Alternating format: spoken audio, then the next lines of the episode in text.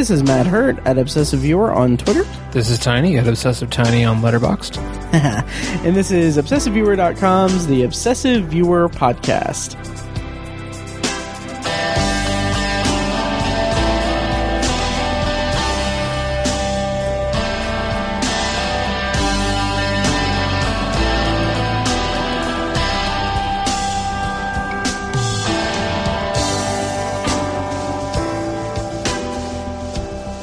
Hello and welcome to The Obsessive Viewer. We're a movie and T V podcast that covers a specific topic, be it genre, trope, movie, or show, each episode.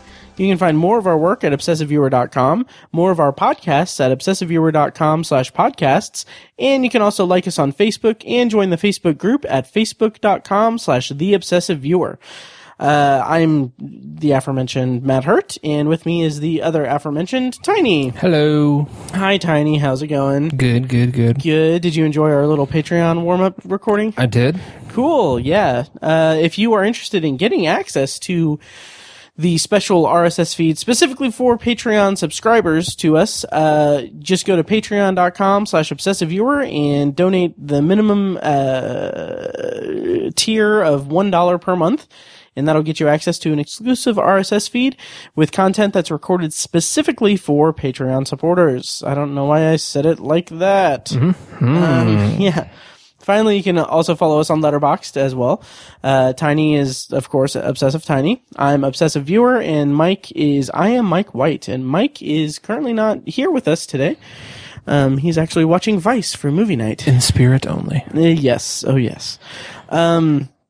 So, Tiny, we've got a lot of ground to cover. Mm-hmm. Um, today, this was originally, I conceived of this episode um, as a bonus episode, but it's kind of morphed into something a little bit more mm-hmm. um, because of time, really. Right, right. But today, we're going to talk about two documentaries, um, so definitely in your wheelhouse. Yes. Um, we're going to be reviewing Hulu's Fyre Fraud, Uh, which is about the Fyre Festival from April of twenty seventeen. Mm-hmm. Um, that was an abject failure and, you know, terrible uh, experience for the people who spent thousands and thousands of dollars to go to it. And, uh, yeah, there was a lot of fraud at the uh, center of it and uh, con artist doings. Yep. And in addition to that, we're also going to review Fyre on Netflix, which is a documentary about the Fyre Festival in April of two thousand seventeen. That was a complete disaster and, and was terrible for the people who spent thousands and thousands of dollars on it. There was a lot of fraud and con artist goings on in it. Um, so yeah, so I'm really excited about this because it's, I don't know, it's, it's unique because we don't do like two identical movie reviews. Doesn't really happen. It doesn't. And like I, there are the, you know, there are the comparisons to be made that like, oh, you know, Dante's Peak and uh, Volcano, like back mm. in the nineties, or uh, like movies that movies that are created and released that are similar to each other. I, uh, like twin movies, I think is the name of it. Like there's a mm. Wikipedia page for it. But this is different because there are two documentaries. Both have some ethics issues tied to them. Yeah. I don't know if you read about that or heard about it. But, a little bit. Yeah, but we'll we'll get to all that in a moment. But I actually do have some news to go over. Um, quite a bit of news, actually. Um, first of all, our friends over at Geeking in Indiana once again have uh launched a new podcast. They're actually launching a family of podcasts. Uh the new one is You're Going to Love This or Not. Um we're going to play a promo of that at the end of the episode uh this week. Yes, you can find that at Y G L T O N dot com or at uh Geeking in Indiana dot com. Oh, you're you're playing with the cat. I am playing with the cat. God, she's so cute. Look at her. Mm-hmm. Yeah, she's getting a little getting a little chubby. Why does people? Why do people keep saying that? She looks like she's getting a little. She's chubby. Got some holiday weight, and she's you know, she's I don't know. She's she's not. It's just maybe it's because I give her treats. Mm-hmm. Um, and like she's trained me to where uh, I can't just give her one treat because I almost slipped up. I call them tweets. Um, oh, okay. Yeah, so I'm like, here, pizza, get your tweet. Then when I throw the tweet, she says, hashtag go get it. Or I say, hashtag go get it. And she's like, Hashtag I got it. But I always drop a few more in her food bowl because I did that once or twice, and then she started expecting it. All right. I don't want to um, upset my overlord. um, uh, yeah. Anyway, there, there's your dose of pizza roll for this yeah. for this week. Um, yeah. So uh, news though. Um, all right, check out our friends over at Geeking in Indiana, and and you're gonna love this or not. Uh, I listened to their first episode. It's gonna be a monthly release. Uh, their first episode is covering Cannibal the musical, uh, from Trey Parker and Matt Stone. Um, that it basically the premise of the podcast is that uh, Matt and Matt. is a guy who uh, has invited me to his basement a lot of times. Um, and uh, he he has people over and watches, you know, uh, arguably terrible movies. Um, sadly, I haven't had a chance, or I haven't actually gone over there, but I have been invited several times. I will go eventually. Um, but this podcast is basically them discussing terrible movies. Hmm. Um, and I'm hoping, I was texting Tony before uh, we started recording, I'm hoping that we can get all of them on for a, like a special episode of Obsessive Viewer. So cool. Hopefully we can get that worked out. Um, yeah. The other piece of news, and this is, it's tricky because this is going to be kind of old by the time this comes out because this is coming out next week, but um, did you hear about the Bryan Singer thing? No. I okay. didn't. I, I saw a headline or something, but no. Okay. So, Bryan Singer is basically... Okay, so the Oscar nominations came out this week, and Bryan Singer is the credited director for Bohemian Bohemian Rhapsody. Right. Um, the thing is, though, that he got fired two weeks before filming completed. Hmm. Um, and so, like, under certain regulations, like, he is he's still credited, but, like, he's not... Like, he... he It's it's not like he was uh, acknowledged or anything in, in the nomin. Well, I mean, he wasn't nominated for Best Director or anything, but uh, it, it's it's a messy kind of thing. But for several years, he has had a a, a history of having sexual uh, uh, sexual assault allegations. Um, over several years. Right. Um, so, I mean, there, there are rumors that like he had, like he would have like parties with, with teenage boys that he would drug and, and get, uh, get drunk and then, and then rape them essentially. Mm-hmm. Um, and that he was part of like a, a Hollywood sex ring of people that were, uh, quote unquote, passing around underage boys to each other and, and having sex with them. I remember that. Yeah. So today, January twenty-third, um, I, and I, I feel kind of not, I'm in a, I'm in a kind of a weak position to bring it up because I haven't finished it yet, but The Atlantic, uh, published a, uh, scathing and thorough article. Mm. Um, like it was like throughout the day I was reading, like I was reading it in pieces, like while I was working and like, like the whole day I was reading it and like I, I didn't finish it. I didn't get around to finishing it. Um, it just keeps going and going and going. And, uh, it is a, a piece that has been written over the, over, that was written over the course of twelve months. Um, they worked on it for twelve months. Uh, Alex French and Maximilian Potter. Um, and it's like, it is the kind of, uh, like just reading it, like I just, I, I had kind of a justice boner. um, and like the, I mean, just the writing of it, like in terms of just sheer journalism, like this is an incredible piece of journalism. Wow. Um, it, because it covers so much and it is so just genuine, like it, like, um, they'll, they go through like different allegations and everything. And like one, like one guy who says like, oh yeah, when I was, when I was fourteen years old, I was kind of groomed by Bryan Singer, or I was an, I was an extra on, um, Apt Pupil. And I, he had me, uh, sit in a locker room by myself in a robe with nothing else on. And then he would pre- periodically come, come back there where it was just me and him. Um, throughout the day, and like he would touch my chest, and he would he would be very inappropriate, and like what what I what I really admire about this particular piece, which you better believe I'm going to post this in the in the show notes, um, is that they go they go to very uh they go to the extra length of, like, any time that they they like they're talking about, like, oh, th- he said this this happened and this thing, and then, like, in parentheses it says, like, his his account is has been verified by us, the, his description of the location was verified by us by using this per- particular like uh this information that we found online of when when this particular property was being sold or whatever, and, like, this this allegation has been has been corroborated by people that that knew him from from when he was a kid, or or uh this his name appears in this particular address book that is linked to this mansion where they threw these parties, and it, like, it's very, very detailed. Jeez. And it's like it's it's incredible. Like I like reading it, I was like, fucking hell. Like, first of all, it's it's infuriating because Bryan Singer has fucking gotten away with this for years, and right.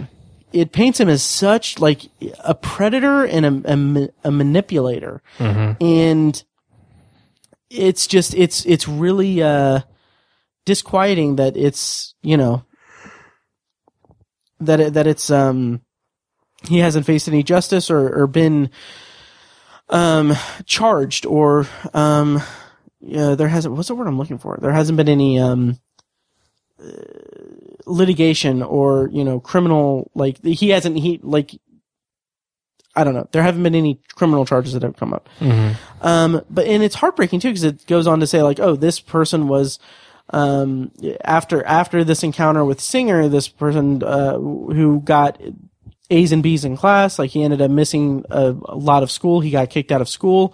He ended up getting, uh, his, when he was sixteen, he got his girlfriend pregnant and, uh, became a very, uh, uh, got, like, got, had run-ins with the law and everything. And, uh, and, like, it had a, has a quote from him saying, like, I think at that point, it was a couple years later, like, when I got, uh when I got my girlfriend pregnant, and, like, I just I wanted to prove that I was a man, like, I wanted to, like, no. uh, like it, it's just it's really just uh I don't want to say gripping, because that implies that there's some kind of, like, entertainment out of it, but it's just riveting uh journalism, right? It goes beyond accusations, like, it's yeah. like there's details, yeah like look at how long like look how long I'm scrolling. Jeez. Like, it's insane. That's crazy. yeah um Yeah, I highly, highly encourage anyone to, everyone to, to read this in its entirety. Yeah. Um, because it is, uh, really remarkable. I bring that up, and I haven't read the article yet, but, uh, what, oh my God, Bryan Singer responded to it? Um, which he, like, he actually made, like, an Instagram post in, like, October saying something like, um, like like saying, like, oh, I hear that, you know, people are writing or are uh, are trying to write this article about me that's that's complete, like, trying to get ahead of it, saying, like, oh, it's completely fabricated and everything, um and just kind of, I don't know, it's it's it's it's icky. Yeah. Um but he said, I'm trying to find the article because I saw it on Deadline where he had a response. Uh, Deadline dot com, his response was, uh, the headline says, Bryan Singer responds to Atlantic report, quote, homophobic smear piece timed to take advantage of Bohemian, Bohemian Rhapsody's su- uh, success. Hmm. Um, which I, I don't know. It just, I don't know. It's, it's really murky and, and, and just disquieting. Yeah, people aren't homophobic in Hollywood anymore. yeah. So. Yeah. And yeah. it's just, it speaks to this whole, like, there's a documentary that came out in twenty fourteen called An Open Secret, um, which is all about, like, this kind of thing and how it's just, you yeah. know, rampant in Hollywood. Right. Um, I really want to see it. Um, I remember yeah. a few years ago, I think it was when the Bryan Singer stuff first surfaced, mm-hmm. uh, Corey Feldman was, like, on some show, and he yes, was talking he was about how The View, I think, something like that. He's like, I could name names of yeah. people that, you know, you would, it would blow you away, who were mm-hmm. for, you know, I can I can tell you who people who are victims and people who are the predators, and mm-hmm. he's like, I can tell you, it's like, he's basically talking about, like, those mansion parties and yeah. that were essentially like rape orgies, basically, mm-hmm. and stuff like that. And that's like conspiracy stuff that like you don't, that's like yeah, dark shit that you hope is never true. Right. You know, but. And like I mean, when he said that, at least at one point when he, when Corey Feldman said that, like Barbara Walters was like, "You're ruining people's careers" or something like that. Like yeah, something completely like that. Just tone deaf and right. For whatever reason, I don't think he ever did. I don't. I don't think so either. Yeah. Um. But yeah, it makes you wonder about some of the young uh, child actors, totally, who fizzled out or mm-hmm. you know tragically passed away when they were yeah. young. River Phoenix. Yep. In that Atlantic um, article, they Corey uh, Haim. Yeah.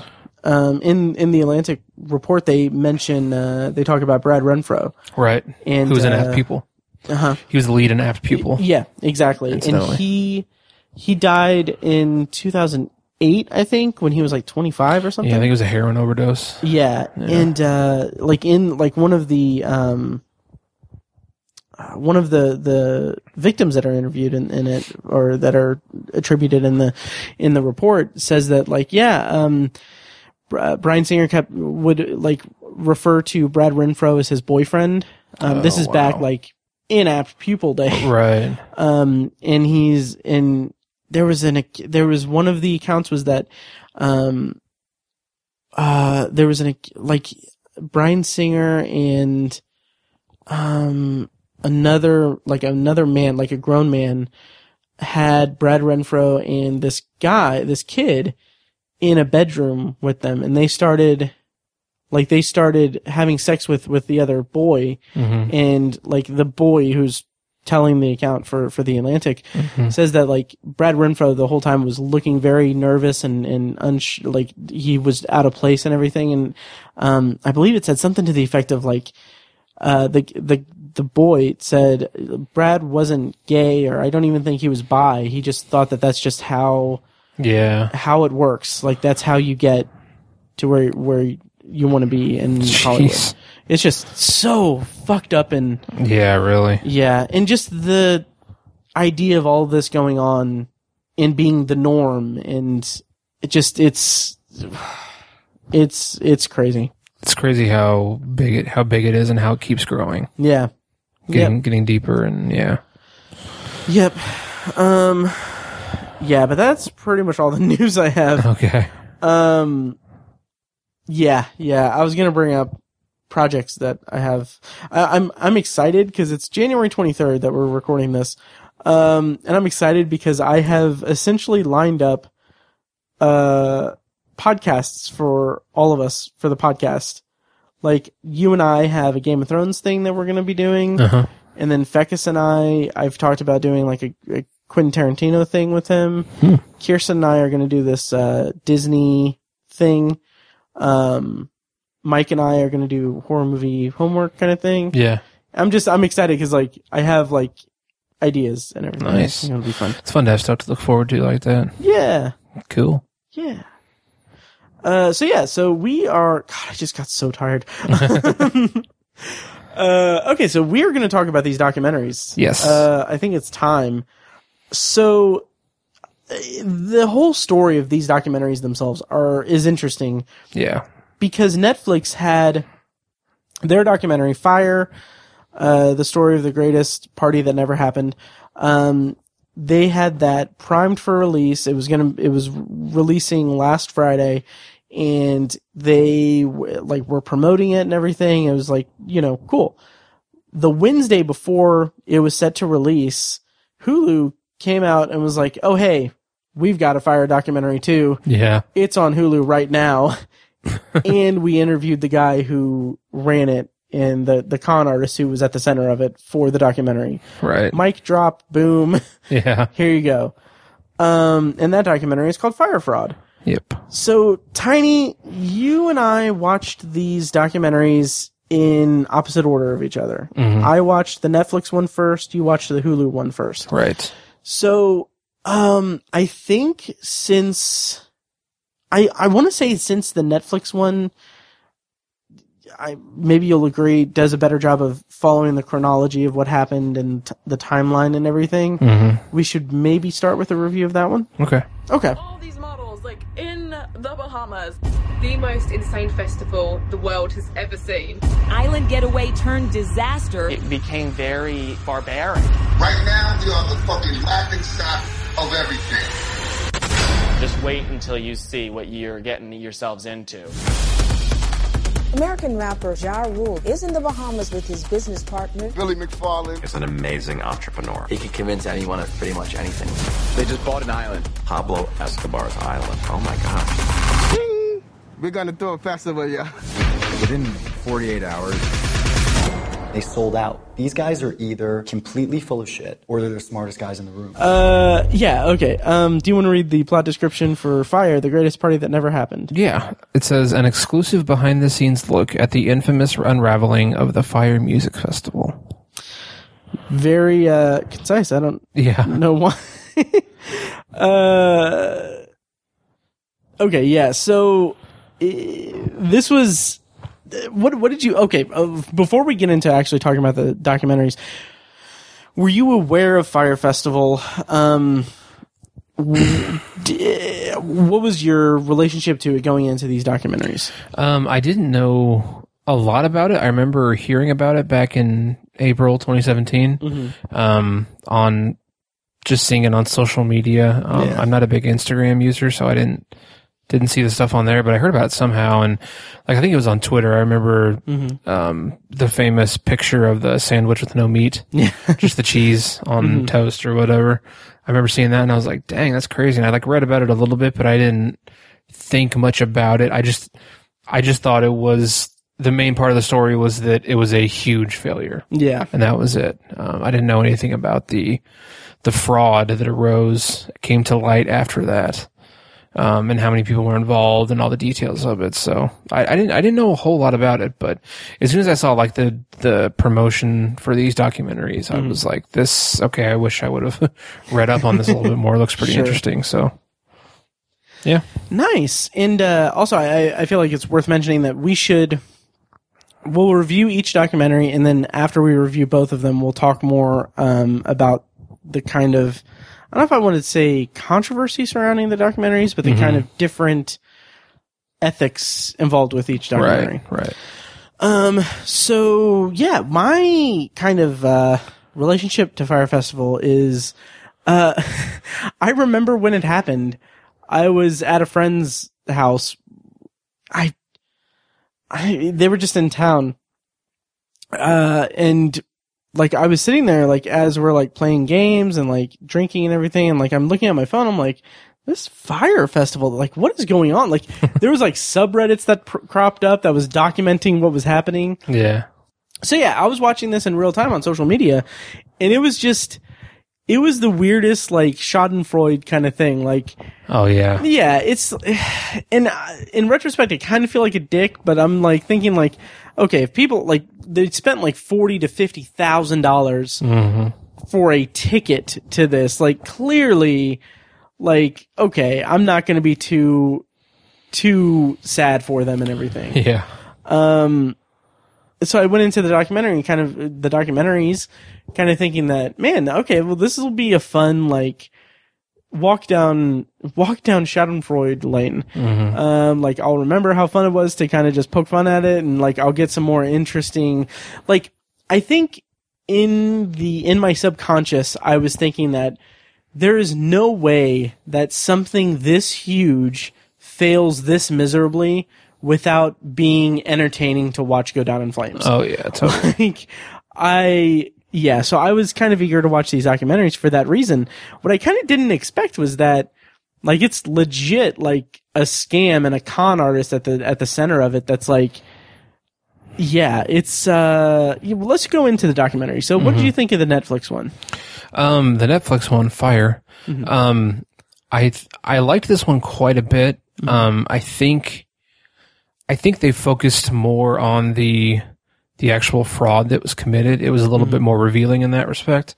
I think it gave a little bit more, provided a little bit more math, a little bit more numbers, yeah. which I appreciated more. Um, that was, that was interesting and I liked that. Um, and I think it was a well-constructed documentary as well. Mm-hmm. Um, there's a lot of, a lot of behind the scenes stuff. Um, it's hard to talk about without comparing the two. Right. Um, yeah, but it was more like we actually got to see some like behind the scenes, like a a, a meeting that was filmed, mm-hmm. and like I said, some of the some of the hard math that was involved. Um,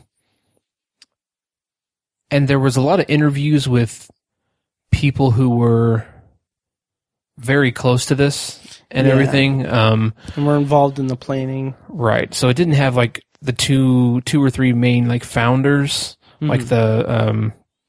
Billy guy and then yeah. Grant, I want to say, and Ja Rule yeah. were kind of the three top dogs. It didn't have any of them right. like being interviewed in it, but I think some of the people who were making the calls and trying to, you know, uh, sound the siren, uh, if you will, about the issues involved with this event uh, were really, really involved in this documentary and yeah. interviewed quite a bit and shed a lot of light on some things. So I, I appreciated that. I think it was mm-hmm. it was well done in that regard. So, and despite the absence of like Ja Rule, Billy McFarland, and that Grant guy, mm-hmm. like even though there was an absence of them like in the film in terms of like their participation in the documentary, there's plenty of footage.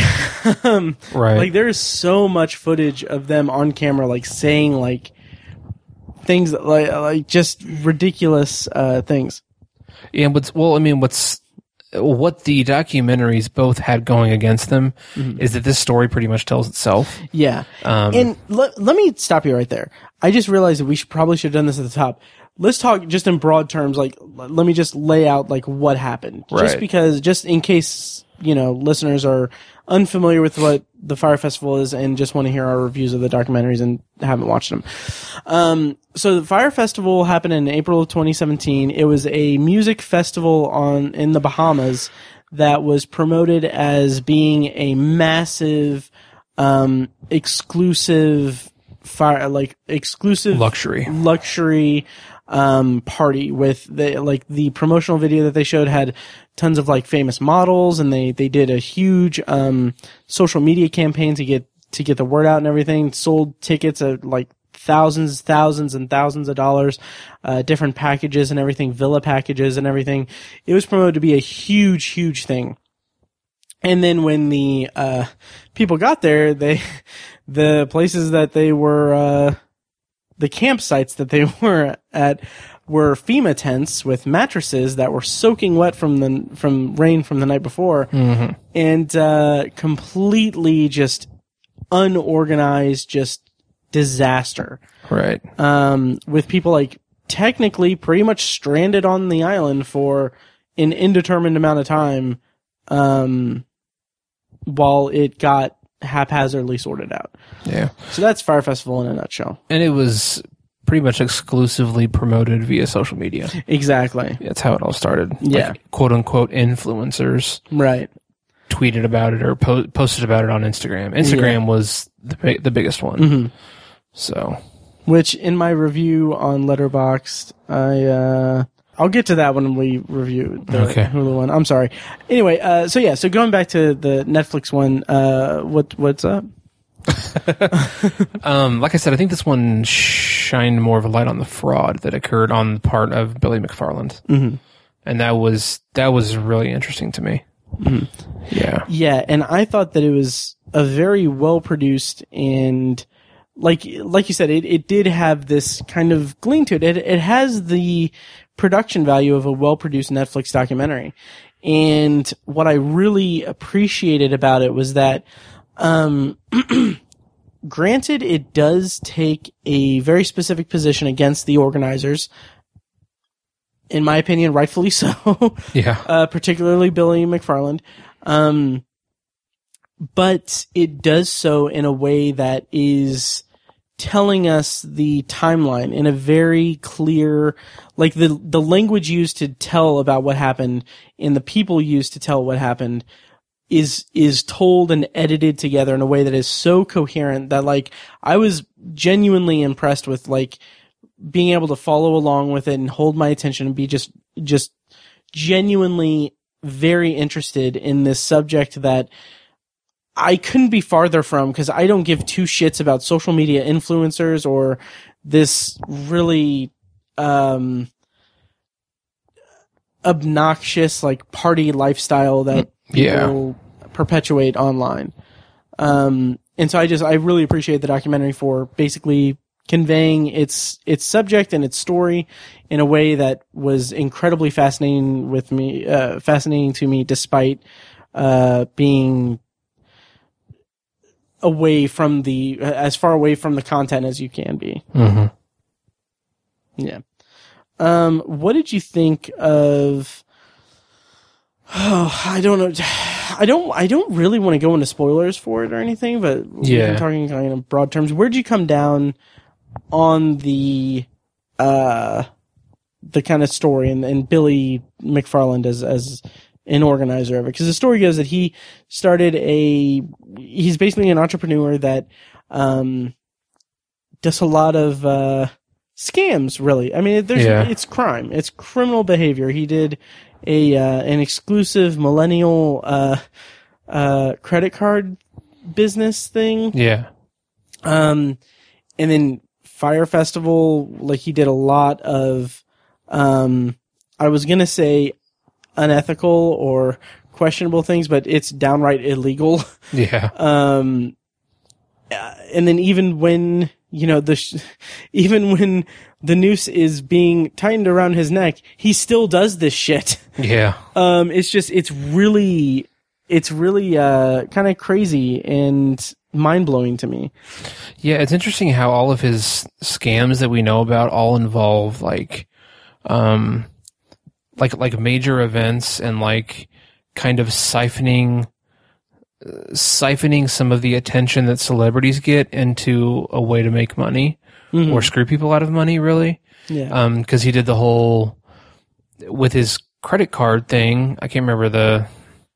I don't remember what it's called, but it's a um, uh, Magnesis. Magnesis, that's yeah. right. It was and, spelled stupidly. Yeah. Basically, from what I understand from the Hulu documentary, is that it's essentially just putting like a debit card, like creating like a magnetic or like metallic debit card out of like your actual debit card or something like that. Yeah. And it, but well, but where they made, where they made their money was they offered exclusive, like, yeah. Um, like points ac- and benefits and perks, access to like stuff, access yeah. to like big, um, access to tickets and stuff like yeah. that for big events and shit like mm. that.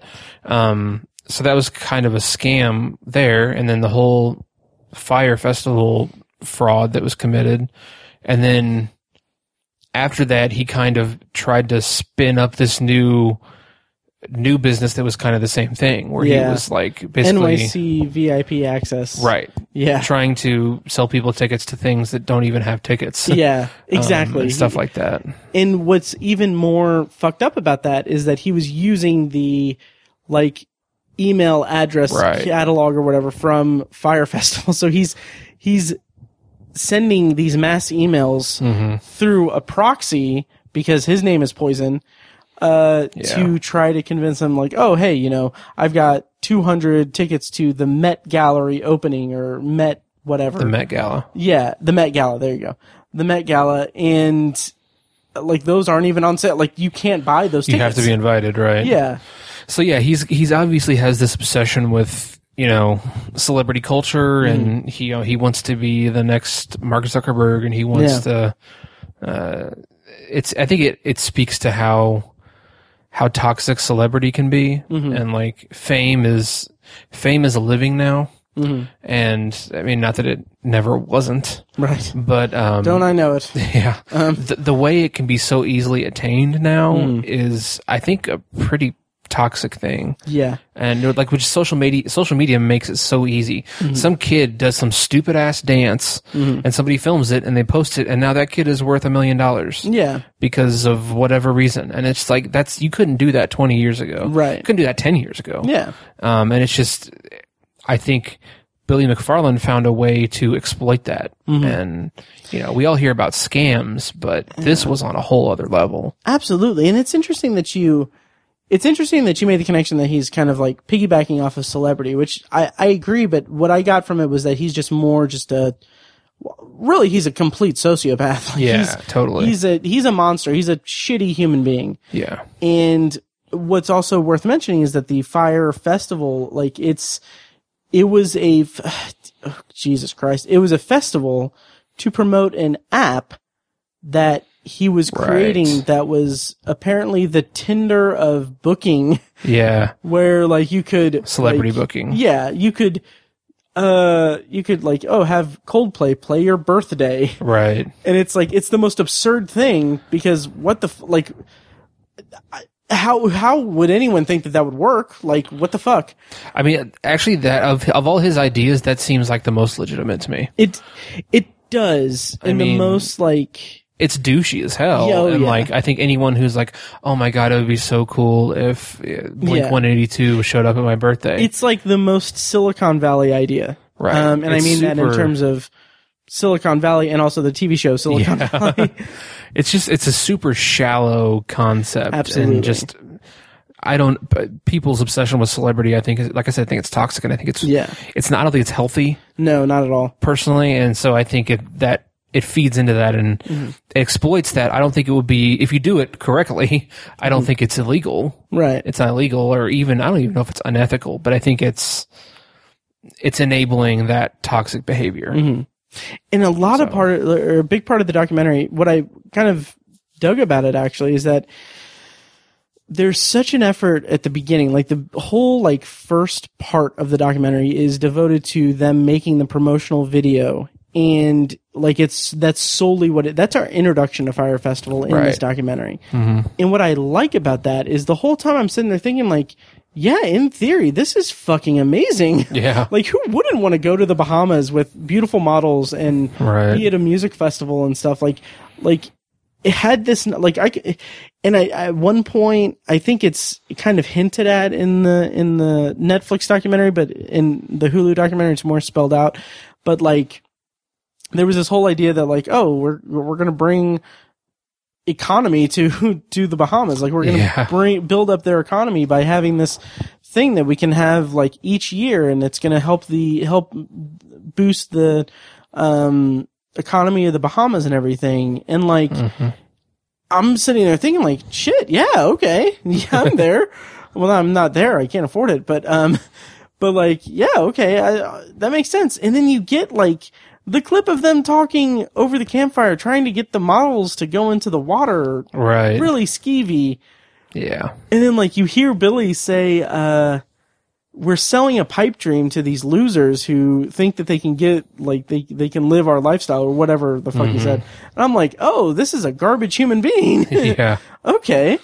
Ugh. Yeah. And, uh, this is something, okay, this is gonna be, so, so throughout the documentary, there's a lot of, they're recounting a lot of the stru- like the obstacles that came up. Like there are so many things that went wrong that they either completely ignored, did not answer properly, or just were being caught in a fraud that was never, like, it's ridiculous. Like the level to which this fucked up was astronomical.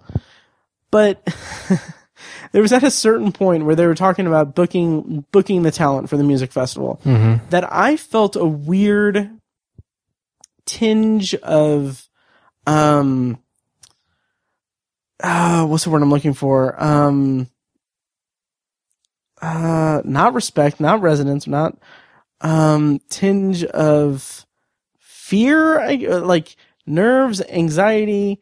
Um also like oh, that's what I was looking for. I could kind of relate to it a little bit because like there's a part where they're talking about like, oh, the booking the, like the bands and everything. And like, like they talk about it like briefly, but they're like, you know, you have to worry about, you know, getting the equipment right and getting all the sound right and making sure everything's, everything's going smoothly for them and everything. And I was like thinking like, and granted, this is a minuscule comparison, but I'm like, yeah, this is me for Sharktober in Irvington. This, this is us. Right. This is us during Sharktober in Irvington. Yep. Um, and like, I kept thinking, like, as I'm watching, I was like, wow, what if, like, what if we fucked up that bad? yeah. No kidding. Um, yeah. And also just as, as, as event organizers, I was very, uh, very offended by his behavior, by Billy's behavior. Right. Garbage human being. Yes, totally. Um, but did you, Stupid. Did you connect that in any way to sh- to what we do? um, the anxiety a little bit, like, mm-hmm. Cause I was feeling anxious as well. Like they were building up to like, you know, two, a month before and two weeks before mm-hmm. and a few days before and the night before. Yeah. And I was like, oh my God, there's so much to do. And like, right. I felt that anxiety mm-hmm. and like, I felt that same anxiety with Shocktober. Yeah. When we do that. But this was on a such a huge, much, much, much, much, much, much, much bigger scale. Yeah. Oh my God. Yeah. Crazy. Um, yeah. And uh, I, I don't want to give away what this was, but there was one scene in the Netflix documentary that it is not touched on in the Hulu one, but it's kind of the one that's a big meme right now. It's the story of the the event producer guy, um, and what he was asked to do in order to get the water from customs. Right. Um, and his response to that, like that was like like at that moment. And again, let's not spoil it, but at that moment, I was like, "Holy fucking shit! This is." This is on a whole nother level. Right. Like, this is insanity. Mm-hmm. Um, and I kind of liked it in terms of, like, this is a weird, I don't want to say corporate environment, but, the, like, the culture of those organizers and that that group of people and the groups of people involved in, in fucking all of this up. Uh, it's just interesting to see, like, how far that culture erodes at someone's, like, you know, personal identity. Right, right. Yeah. Yeah. So what did you think of that? Yeah, I was shocked about that. And I had seen the meme a few days before. Yeah. And I was like, oh, what? I didn't get it. Um, mm-hmm. But now it's, the context is very, yeah, very I saw, potent. I saw one tweet where it was like, it was like, uh, quote, your, your snu- student loans are overdue. And then, me, and then just a picture of the guy. Right, right. That's what I was I've seen. Like, that's that's pretty funny. Yeah. Um, but yeah, and just that's just it's insane because like the way that it gets to that level, because we've had our fires at Shocktober in Irvington. Like we've had yeah. very small fires. Well, at the time, big big fires. Yeah. Um, but but we, to our credit, we have never given any of the people at Shocktober in Irvington bread and cheese. Yeah. Um, right. But it's just, it's weird. Weird. um, it's, it's fascinating to me to see that level of hectic recounting of the timeline. Yeah. Um, and just, I, I felt like I was there. And I don't know if, I don't know if that's because they did such a good job telling the story or because we have this experience with doing things on a similar, like, s- at a similar, like, type that they do, like putting together a live event. Like, that's, that's a right. thing that we do. Yeah. And, like, I don't know if it's like, I don't know if I connected to the documentary because it was told so well or because I could relate on a very small level to it or a mixture of both. Yeah. Yeah. Um, and yeah, once they showed the actual scenes from Fyre Festival, um, mm-hmm. and the FEMA tents and everything, like, yeah, it was funny because at the beginning I went into it thinking like, oh, this is going to be fun to laugh at these, you know, mm-hmm. rich, privileged losers who are losers. I just called them losers. And that, like, I just derided Billy McFarland for doing the same thing. These rich, privileged social media people. Yeah. Basically willingly entering into a very uh, ridiculously hellish um, mm-hmm. scenario when they should be on vacation. Yeah, it's funny because like nobody in the documentary is particularly likable. Right. Like there's no one like, oh, I feel so bad for that guy. I mean, I, I feel bad for some of these people, but mm-hmm. it's like, like those types of people you just described, like the social media star yeah. people, I don't like them very much. I, I don't I just, either. I just don't. I they're yeah. they're kind of annoying, and they're yeah. just. It's and I will okay. I'm going to go out on a limb here. I'm going to go ahead and say this, and I think I said something similar to it when I talked about uh, the American meme in Potpourri with Fecus, or I think it was with Fecus. Um, But I'm going to kind of just extrapolate it. Like, the whole idea of, like, oh, social media influencer as an mm-hmm. occupation, and the idea, and the, the documentary touches on this very well, um, the idea that, like, you can pay a, an, an Instagram person thousand, a few thousand dollars, and they will post something that promotes your thing. Mm-hmm. And, like, that get, like... There are so many levels to what is so aggravating to me about that in the state of our culture. Like, on one hand, um, if your occupation is social media influencer, like, I'm sorry, but that, what the fuck even is that? Like, yeah. watching, like, the American Meme and, and watching, like, like, just seeing this type of internet fame come to power, as it were, um, is just so obnoxious to me. And so, like, you can sit there and talk about, like, how much, how hard it is to, you know, post tweets all day or post these things. And, like, I, I'm, st- I'm not, I, I can't fucking buy into it. I just yeah, can't. I agree. It's like, cause it's mostly obnoxious, absurd stuff that's like, okay, well, like in the American Meme, uh, documentary, when, um, the, the one woman said that she was having trouble getting auditions and stuff because she's just seen as the girl who sniffed a dog's turd or something, something ridiculous. Yeah. Um, on YouTube. And, like, the whole premise is that, like, uh, is that, like, she's like, I, I work just as hard and everything. It's like, okay, eh, let's pump the brakes, because, you know, if you want to be looked at as a legitimate, like, actress and everything, you did make a video of you sniffing a dog turd or something like that. Like, right. It's just, it's not, like, you can't have it both ways. Like, it's it's a shortcut to, I talked all about that. In well, yeah, it's like you're trying to transition from one thing to another. Like, exactly. You're going to have some obstacles. Yeah. Right. But anyway, so the whole idea of social media influencers is just ridiculous to me. And then... It is. Yeah. And then the other level of that, if it, sorry, I I, I, I'm, I hope I'm not railroading you. It's okay. Um... The other uh, side of that is the fact that as a culture, like, people, like, buy into this shit. Like, mm-hmm. like I said, like, the one hand, like, you can pay a couple thousand dollars to someone on Instagram. They will promote your stuff by posting a just orange tile. Yeah. I think it played a video, but it's still, like, just an orange tile, tile to, you know, keep people from scrolling. Um...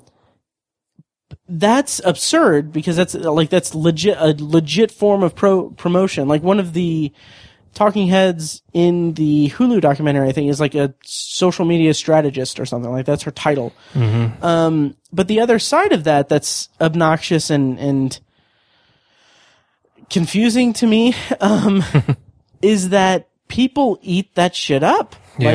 Like, people will buy into whatever these people are selling on Instagram, and like.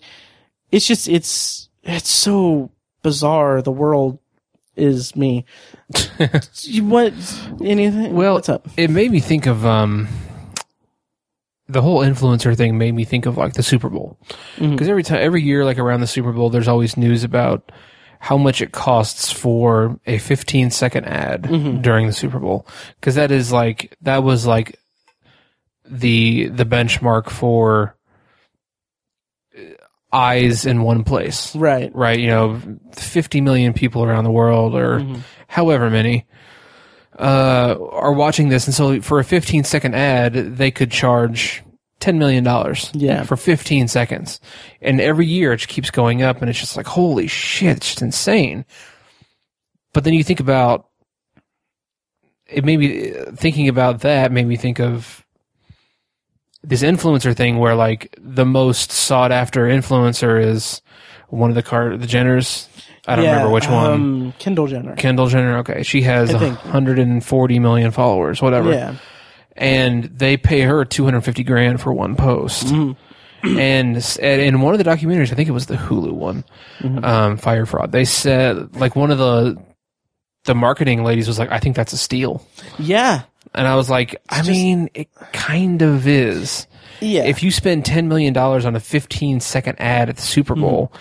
you could have Kendall Jenner post forty right. Instagram posts, and you could, and she she has two to three times as many people mm-hmm. looking at it because of her followers. Yeah. But, so it's yeah. the math is interesting. Like I said, it, the, the numbers are interesting, and it's it's crazy that there's there's it's it's interesting for the companies. There's zero production. You spend ten million dollars on a fifteen second commercial for the Super Bowl. You also have to spend a million dollars making the ad yeah, and like paying the actors. Is just ad time, right? But there's no production at all right. involved in the the Instagram post. It's like. Mm-hmm. uh Kendall Jenner takes a picture of your thing and posts right. it. Like, that's it. That's all there is. She can do it with her phone right. in ten seconds. And that's what's, it's just, it's interesting to think about. It is, I agree with all what you said, like the ethics mm. and the, the, the, the effect it's having, you know, is kind of messed up. And it's like, I don't think it's a good thing necessarily, but, uh, it's pretty crazy to think about.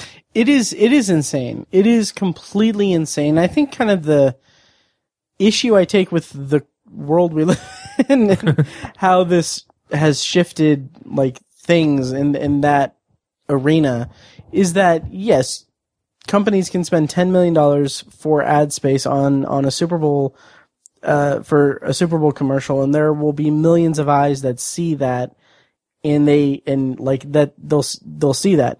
The reason that they're seeing that though is because they are spectating a sport where these people have done incredible things and worked incredibly hard to get to where they are in mm-hmm. this in this bowl of supers.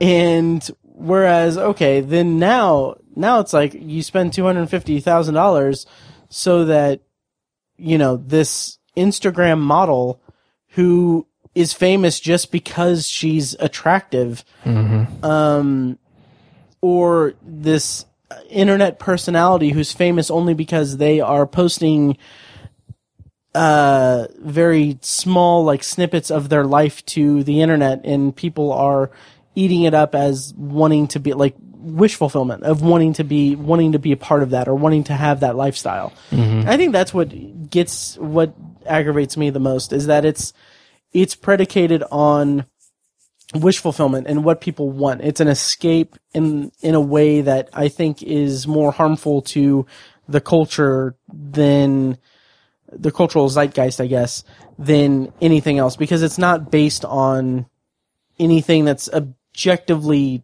talent based. Like it's right or artistic yeah, or artistic in any, in yeah. any way.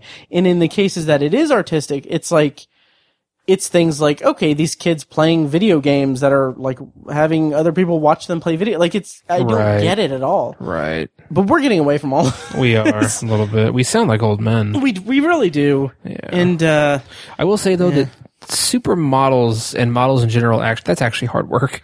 Yeah. And, and yeah. And, but fair. Kendall Jenner, she didn't get there through hard work. Exactly. She might do some hard work. Like you could be, doing like a six hour long photo shoot right. out in the ocean, like that can be hard. Like I'm, that can be hard. Like Absolutely. She, she does that now, but mm. I'm saying the way she got there was not hard work. Yeah, exactly. And, and she's not an artist. Right.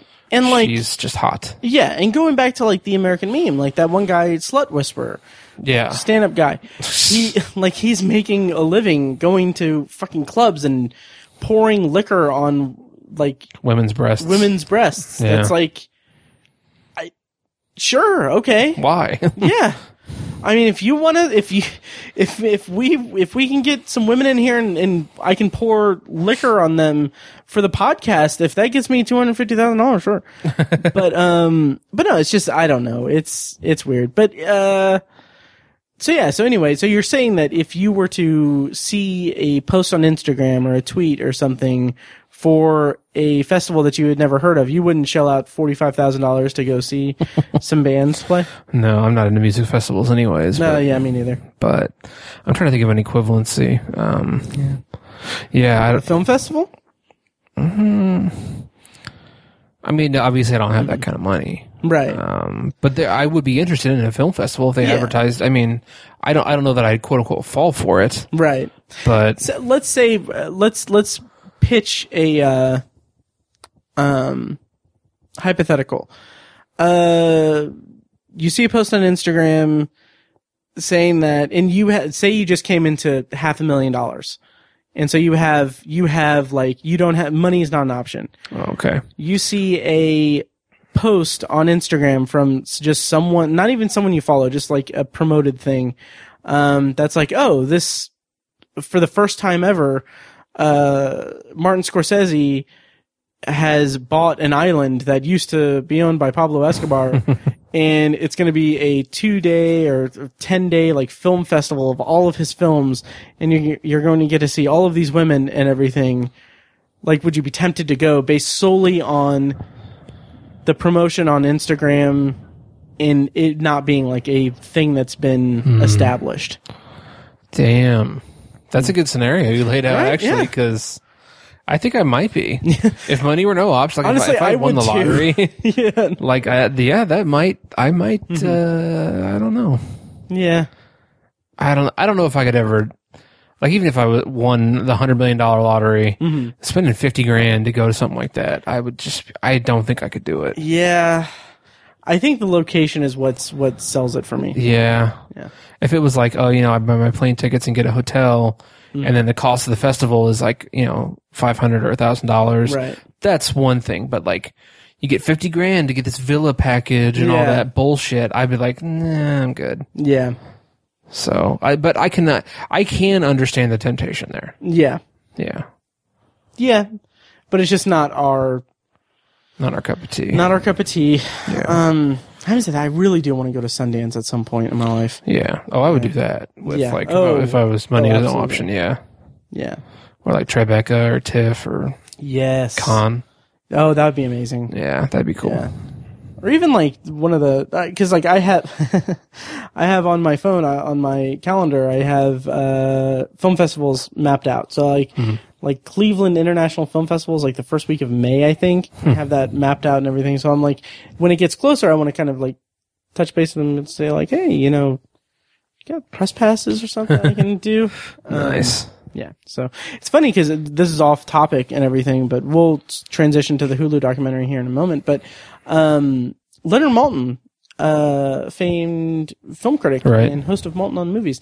Uh, they, he and his daughter Jessie are, uh, and I'm sure more people. I haven't actually listened to their episode if they have one that's promoting it, but I've seen it on, oddly enough, on social media and on the internet. Hmm. Uh, Maltin Fest is going to happen hmm. in California. Um, interesting. I think it's, I think it's going to be in May. Um, but yeah, so anyway, that's interesting. Cool. Um, yeah. So, uh, so yeah, the Netflix documentary overall, you, what was your rating? And uh, I think I gave it an eight out of ten okay. on uh, IMDb. Um, you can't rate anymore on Netflix; just a thumbs up and thumbs down. Yeah. So, um, Letterboxd, I don't. Um, I think I gave it three and a half. I think you gave it four. I think I gave it four. Yeah, yeah. four. Couldn't now remember. I gave it three and a half on on Letterboxd, and. Uh, I liked it. I, I, I really, like I said, I appreciated the how it handled the timeline and everything and the candid nature of it. All of the footage and everything. Um, yeah. That's so dumb. Uh, toward the end of it, there's a conference call. I'm so sorry, everyone, but I'm not even looking at Tiny when I say this into the microphone. There's a conference call in which uh, Ja Rule is heard saying... Um, that was like one of my favorite parts. Yeah, that was that was a really good part, but he's like... He's like, look, the, the fact is no one got hurt or anything. No one died. Um, and then someone said, like, yeah, but it's fraud. Yeah. And then Ja Rule's like, it's not fraud. It's just false advertising. Right. And in my head... it's literally like, the definition of yeah, fraud. Oh, absolutely. Yeah. But, like, I want someone to cut that and be like, it's... I can't even look at you. Um, it's not fraud. It's murder. That's great. uh, but yeah, and it's funny because he has come out and like he's been lambasting the documentaries and saying yeah. that he didn't have any part of it or anything. Right. There's footage in like the both documentaries. Like it's very clear. You like, were on the all hands on deck meeting. Exactly. You were on the conference call, dude. It's ridiculous. Yeah. Um. But maybe this is maybe this is a question for after we talk about the Hulu documentary, but do you feel like your enjoyment of the documentary or interest in the Netflix documentary was colored at all by the fact that you watched the Hulu one first, or do you think you would have had more gotten more out of it if you watched the Netflix one first, or how did you think how do you feel that that factored into your viewing experience? It, like initially, like as I was watching the Netflix one, um the first half or so, mm-hmm. I was feeling like, yeah, there's a lot of repeat here. This is still good, but there's mm-hmm. a lot of stuff I already know from the Hulu one. Um, but then the second half, or maybe the last third of it, the last act, if you will, I kind mm-hmm. of, uh, I think there was a lot more meat in that part of it. Yeah. That wasn't in the Hulu one. Mm-hmm. Um, and so I, yeah, I mean, it's hard to talk about without talking about both of them and the controversies around it. Right. So we kind of need to get to that part. Yeah. Um, but yeah, I'll, I'll talk about that more in the, when we talk about that. Okay. Yeah. Um, so yeah, so that's the Netflix documentary Fyre, the the greatest party that never happened. And now we're going to talk about the Hulu documentary Fyre Fraud, mm-hmm. which premiered on Hulu a couple days before the Netflix documentary dropped. Um, I didn't prompt this in, in our previous one, but here's a clip from the trailer to get you guys acquainted with it. Again, we're going to do a non-spoiler discussion as best we can. Fyre Festival was supposed to be the new Coachella, the new Burning Man. Exclusivity with access to premier talent. It was going to be an experience bordering on impossible. What's the worst thing that could possibly happen? This is our world. Oh, God. Oh, Jesus. Nightmare in Paradise. There was no music. They were put into disaster relief tents. People started to have breakdowns. People started to have panic attacks. No idea what they were doing. It was also a health concern that there were people literally trapped on an island. It was a shit show. Just chaos and anarchy. It's a great time to be a con man in America. Whatever it takes, we are all in, and let's go and make this happen. All right, so that was the tr- that was the trailer for Fyre Fraud, and uh, Tiny, I. Uh, I feel like I watched these in the correct order. Okay. I was happy that I watched the Netflix documentary first, because that documentary, in for my taste, was so much, so much more coherently pieced together. Like, it follows a, a specific timeline, a specific point of view. It it lays out everything that happened, and I felt like the Hulu documentary, in contrast to that, was more. Uh, loose, and it was it had more of a comedic tilt to it. That having seen the Netflix one, which we didn't even talk about this, like it ends on kind of a serious note. That's mm-hmm. like talking about the uh, the people in the Bahamas who were devastated by this by right, this whole thing. Right. Um. Whereas when that when that particular thing is brought up in the Hulu documentary, it's at the end and it's like a title card and it's mm-hmm. played over. You know. Um. Build me up Buttercup. Yeah. Like it's just a goofy, like comedic spin on it. Yeah. Um, so I think watching the Netflix documentary, which is a more serious tone, which by the way, did you notice, did they use some of the soundtrack from The Social Network for the Netflix documentary? Or was that just like a sound alike score? I didn't notice. Okay. Cause I, because like the whole time it's like subtle, but the whole time I'm sitting there, I'm like, I would watch like a, I would watch like a David Fincher, Aaron Sorkin yeah. film about this. Oh, totally. Yeah. I would um, watch it in a heartbeat. Yeah. Yeah. But I, um, yeah, I, I definitely feel of the two, the Netflix one was better. Mm-hmm. Um, and I think it was more cohesive. Like you said, the, the timeline was better. I think there was more detail in it. Um, but what I liked, I, I think it's good to see both. And what I think the Hulu one did better is they laid out all of the social media and promotion in the first mm. part of the documentary. Um, I think they, the way they laid out how that works mm-hmm. and the, like I said, the economy behind that, um, how that industry, how that industry works of, you know, pay, paying influencers and stuff like that. Mm. And, Um, the juggernaut that is Instagram. I think that was really interesting to me and really fascinating. Like I said, we, we talked about it a lot and it's, I think it's like a little, little bit toxic and it's a, it's a strange phenomenon that that's how advertising works now and stuff like that. But I really appreciated the way they laid out how that was the documentary where they talked about, you know, how Kendall Jenner gets two hundred fifty grand, grand right. for one post. And that's just incredible. And mm-hmm. the marketing lady said that that was like, it's, that was a steal. Right. two hundred fifty grand. I was like, what? How can that possibly be? And I was like, she could do three posts a day and make, you know, mm-hmm. she could do four posts a day and make a million dollars a day. That's yeah. insane. Right. Um, and so just that, that information was really staggering. And I feel like they, they laid that out better in Fyre Fraud, the Hulu documentary, than they did in the Netflix one. And I appreciate yeah. that a little bit. I'll I'll agree with you there. I I think that my disconnect with that portion of the documentary, that aspect of the documentary, is that it was the part of the gr- the whole story of Fyre Festival. Like that particular piece of that story was just not a- as uh, of as much interest to me as the greater scope of like the disaster of Fyre Fyre Fest. Okay. Um. And so, and also, like I said in my, uh, as I alluded to earlier, I said in my review for the Hulu uh, documentary for Fyre Fraud, um, let's see, I said, okay, uh, I'll just read an excerpt. Uh, Hulu's doc also makes far too much of an effort to wax philosophic on the millennial generation's obsession with image, FOMO, parentheses, if I have to hear that dumbass word again, I may scream. I hate it too. Uh, yeah. And the power of social media influencers, uh, parentheses, that one too.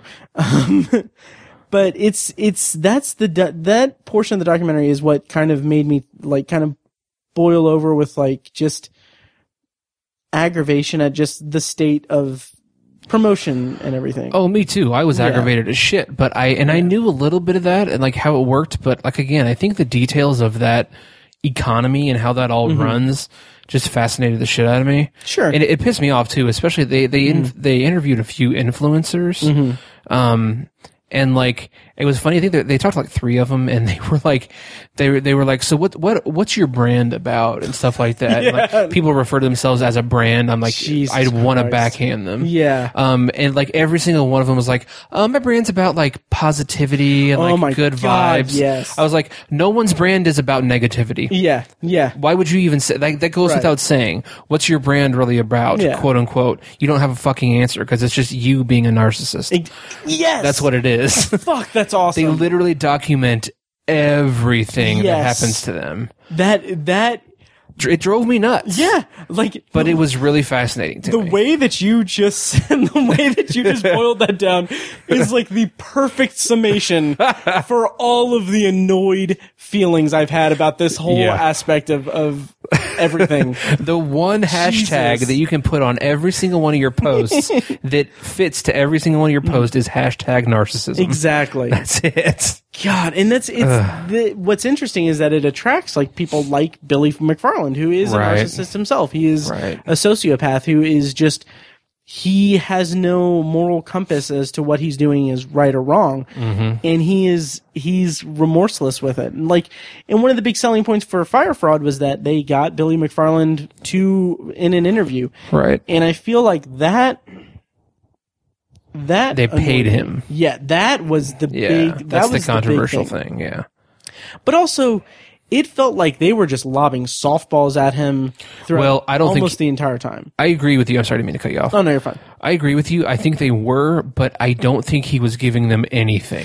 And that's the thing. Like that's what like, they ta- that's what they touted so much about this documentary. Yeah. Like, oh, we interviewed the guy. Right. He's in the movie. Yeah. And I think, but he doesn't say a goddamn. He doesn't thing. say anything. He doesn't give him anything. He doesn't yeah. even. He doesn't even save any face for himself. Right. At all. And I think the reason that everything seemed like a softball is because when they asked him anything hard, mm-hmm. he literally didn't say anything. Right. He shut down. He went out for a break. He like never made yeah. eye contact with the interviewer. Right. Like he was like a kid that got sent to the principal's office. Right. That's what he looked exactly. like the whole time.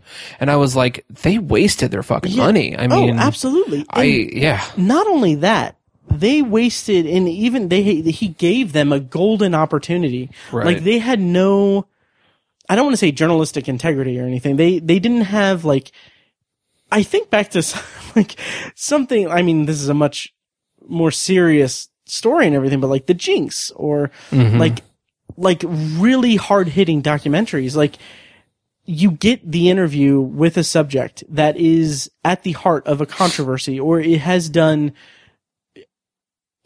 negative, horrible things. Mm-hmm. That has that has cost people lots of money, some their life savings, and and they there is no like restitution in place, or there's no like there's no hope for that or anything. So you have this subject, but first of all, you're just you're talking about like his mentor and how he was affected when he mysteriously died.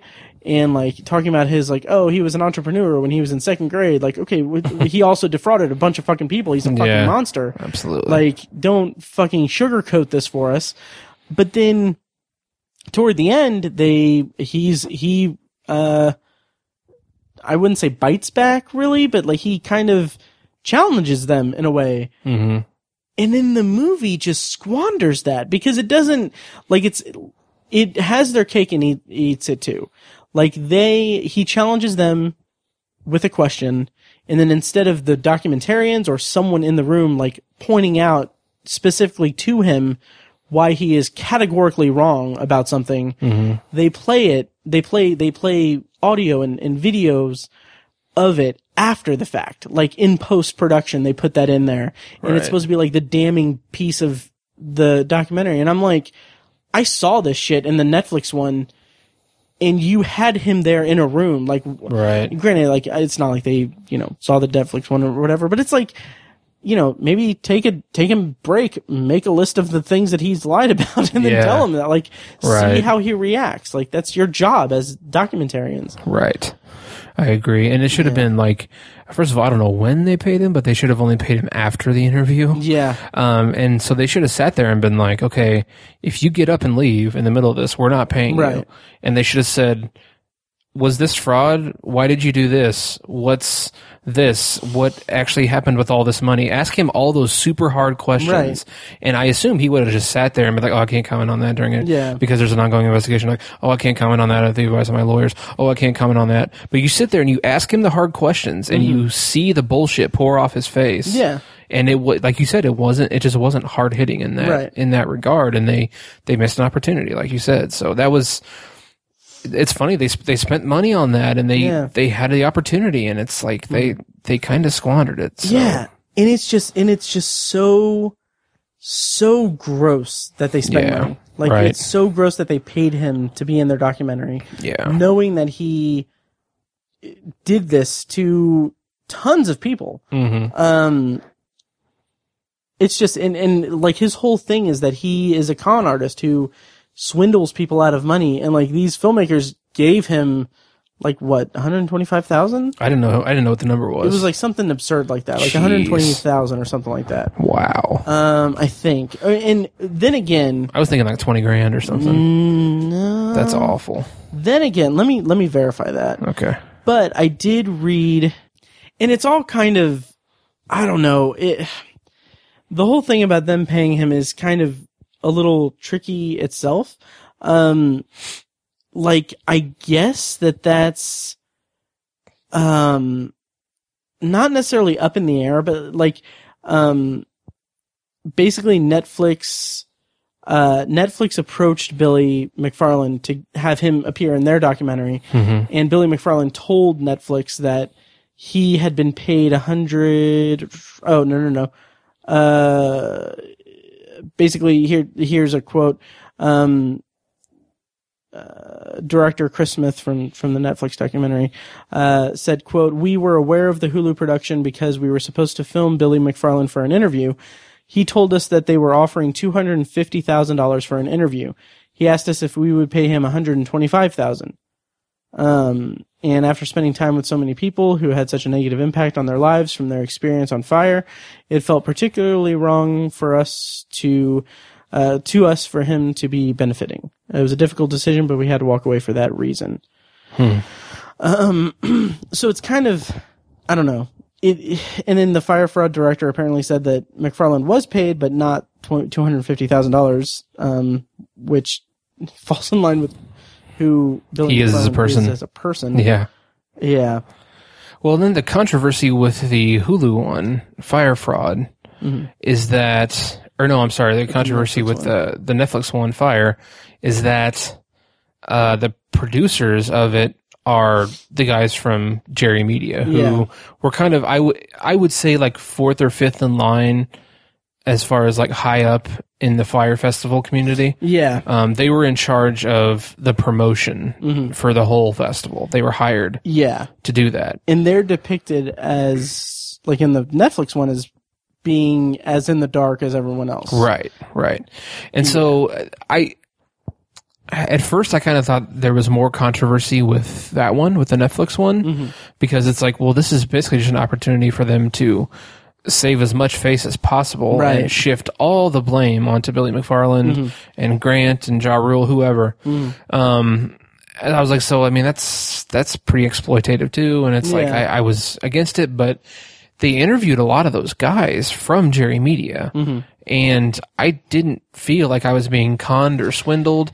I genuinely feel like, especially the one dude who was supposed to be like the yoga guy who yeah. was at the festival, like he was, he was a douchebag, yeah, but he was, but he was kind of a down to earth douchebag and kind of a nice douchebag. Yeah. Like, like one of the parts that I really liked about that was when he talks about the email that he sent. Right. That's exactly yeah. what I was going to say. Oh yeah. Yeah. How he basically raised, raised issues several mm-hmm. times with Billy McFarland and several other people and like investors and stuff like that. And they would respond and be like, okay, first of all, don't include investors on the emails. Right. I was like, okay, that's a big red flag. Yeah. And they basically, at one point he said, and this is where I sort of felt sorry for him in a way, is that they were like dangling his salary in front mm-hmm. of him because they, like seventy percent of his salary for this job mm-hmm. was going to be paid after the festival was over. Right. So he had to basically pay along for his own lively play along for his own mm-hmm. livelihood, and that's a screwed up thing to do to a person. And it's like, I can understand where he would just be like, all right, well, I'm just gonna keep my head down and do my job till this is all over so I can get my money. And you know, I don't I don't fault him like I do Billy McFarland. So yeah, and I th- like I think the culpability of those guys is I I, I don't hold them personal yeah. or hold them accountable, really. It's negligible compared to Billy's, right, you know, right, uh, heinousness. Yeah. Um, and that that's kind of where I'm at with it. Like, I one of the things that bothered me about the Netflix one, in retrospect, was that I literally had no idea that Jerry Media or Fuck Jerry or whatever it is, um, internet, um. I had no idea that they were involved as producers on that, on the Netflix one, mm-hmm. until they referenced it in the Hulu one. And like, even then, like when they said like, and there's, there's two documentaries and one's produced by Jerry Media, I was like, there's a third documentary.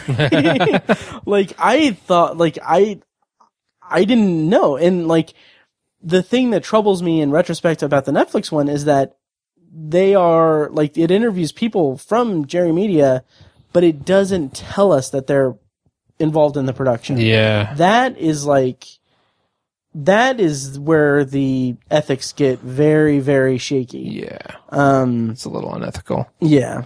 Yeah. To not disclose that to yeah. your audience. Right. Yeah. Um, but I, I think it is, I like how it was weird. I don't know if the Hulu documentary was like, I feel like they weren't as hard on Billy McFarland as the Netflix one was. Totally agree. And I think, I think naturally you would just think, well, the Jerry Media guys are trying to shift as much blame as possible off themselves and on to Billy McFarland mm. to make themselves look better. But I, I think the thing is ninety-eight percent or ninety-nine percent of the fault truly does fall on Billy McFarland's shoulders. Yeah. Like, I don't think the Hulu documentary got away with anything, right, or like, you know, I don't even think they tried to like put blame on the Jerry Media guys. Right. I think they were, they just weren't as quite as harsh on Billy McFarland yeah. as the Netflix one was.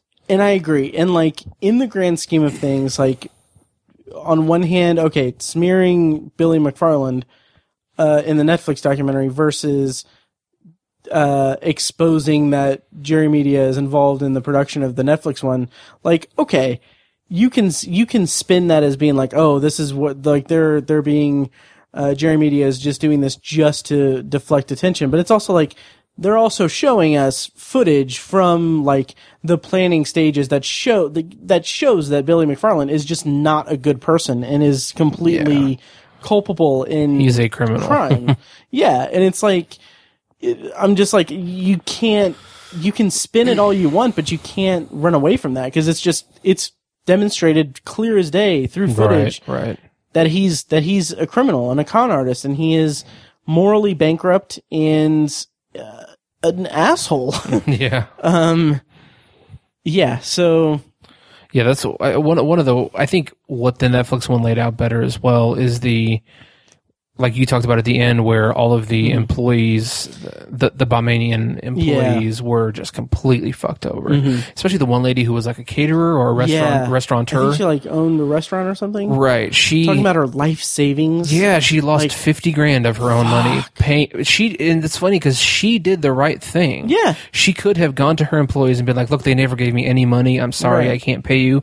She went into her own money to pay those people for a good mm-hmm. for an honest day's work. Yeah, at her own expense. Expense. She did the right thing, and when it was time for her to get her money, the people who should have done the right thing didn't. Mm-hmm. And it's like she she's an amazing person. I don't even remember her name, which is terrible. I don't know. Um, but she she's an amazing person for doing the right thing in that yeah. situation, and oh, I yeah. respect the hell out of her for it. And she's like, "Well, I'm just going to move on to the next thing because, you know, I can't dwell on this because it's only going to affect my future or whatever." Yeah. And I was like, "God, you're a better person than me." Right. I hope she's involved in that class action lawsuit. Oh, me too. I hope all those workers yeah. are.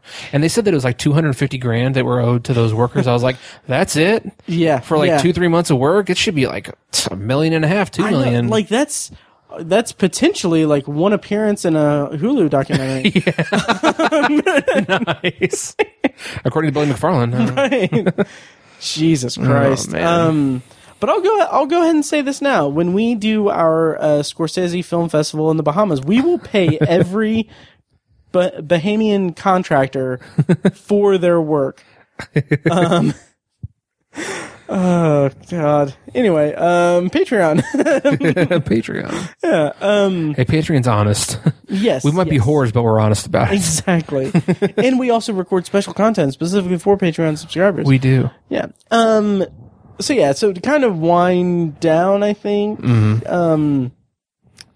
Oh, uh, the the kind of comedic slant that the Hulu documentary takes. Um.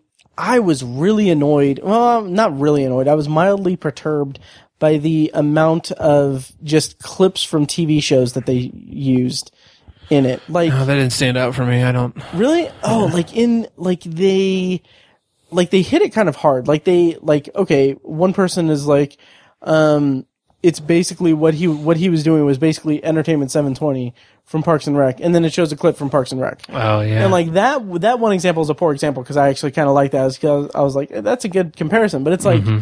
they're talking about like oh social media and stuff, and then it shows Aziz Ansari like oh I checked Twitter and Tumblr and everything. It's like they did do that a lot, didn't they? Yeah, and like something that um the uh, in her review of the Hulu documentary, which I'll link in the show notes, uh, Christy Puchko over at pajiba dot com uh, pointed out that like like all the stuff, all the clips that they showed were stuff that you can see on Hulu. So that's funny. I didn't realize that. Yeah. Huh. Which I mean, granted, like I'm sure that's just they're easy. It's easy to get the rights to show that in a documentary, but it's also yeah. like okay, that feels a little disingenuous. Mm-hmm.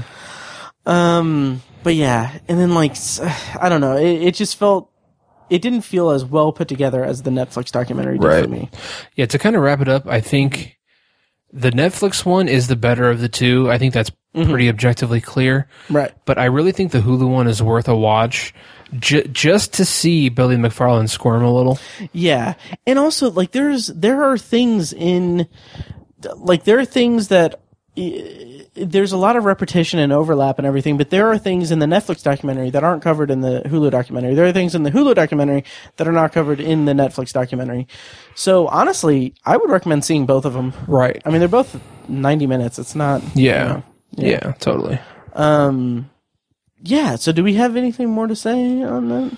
I don't think so. Okay.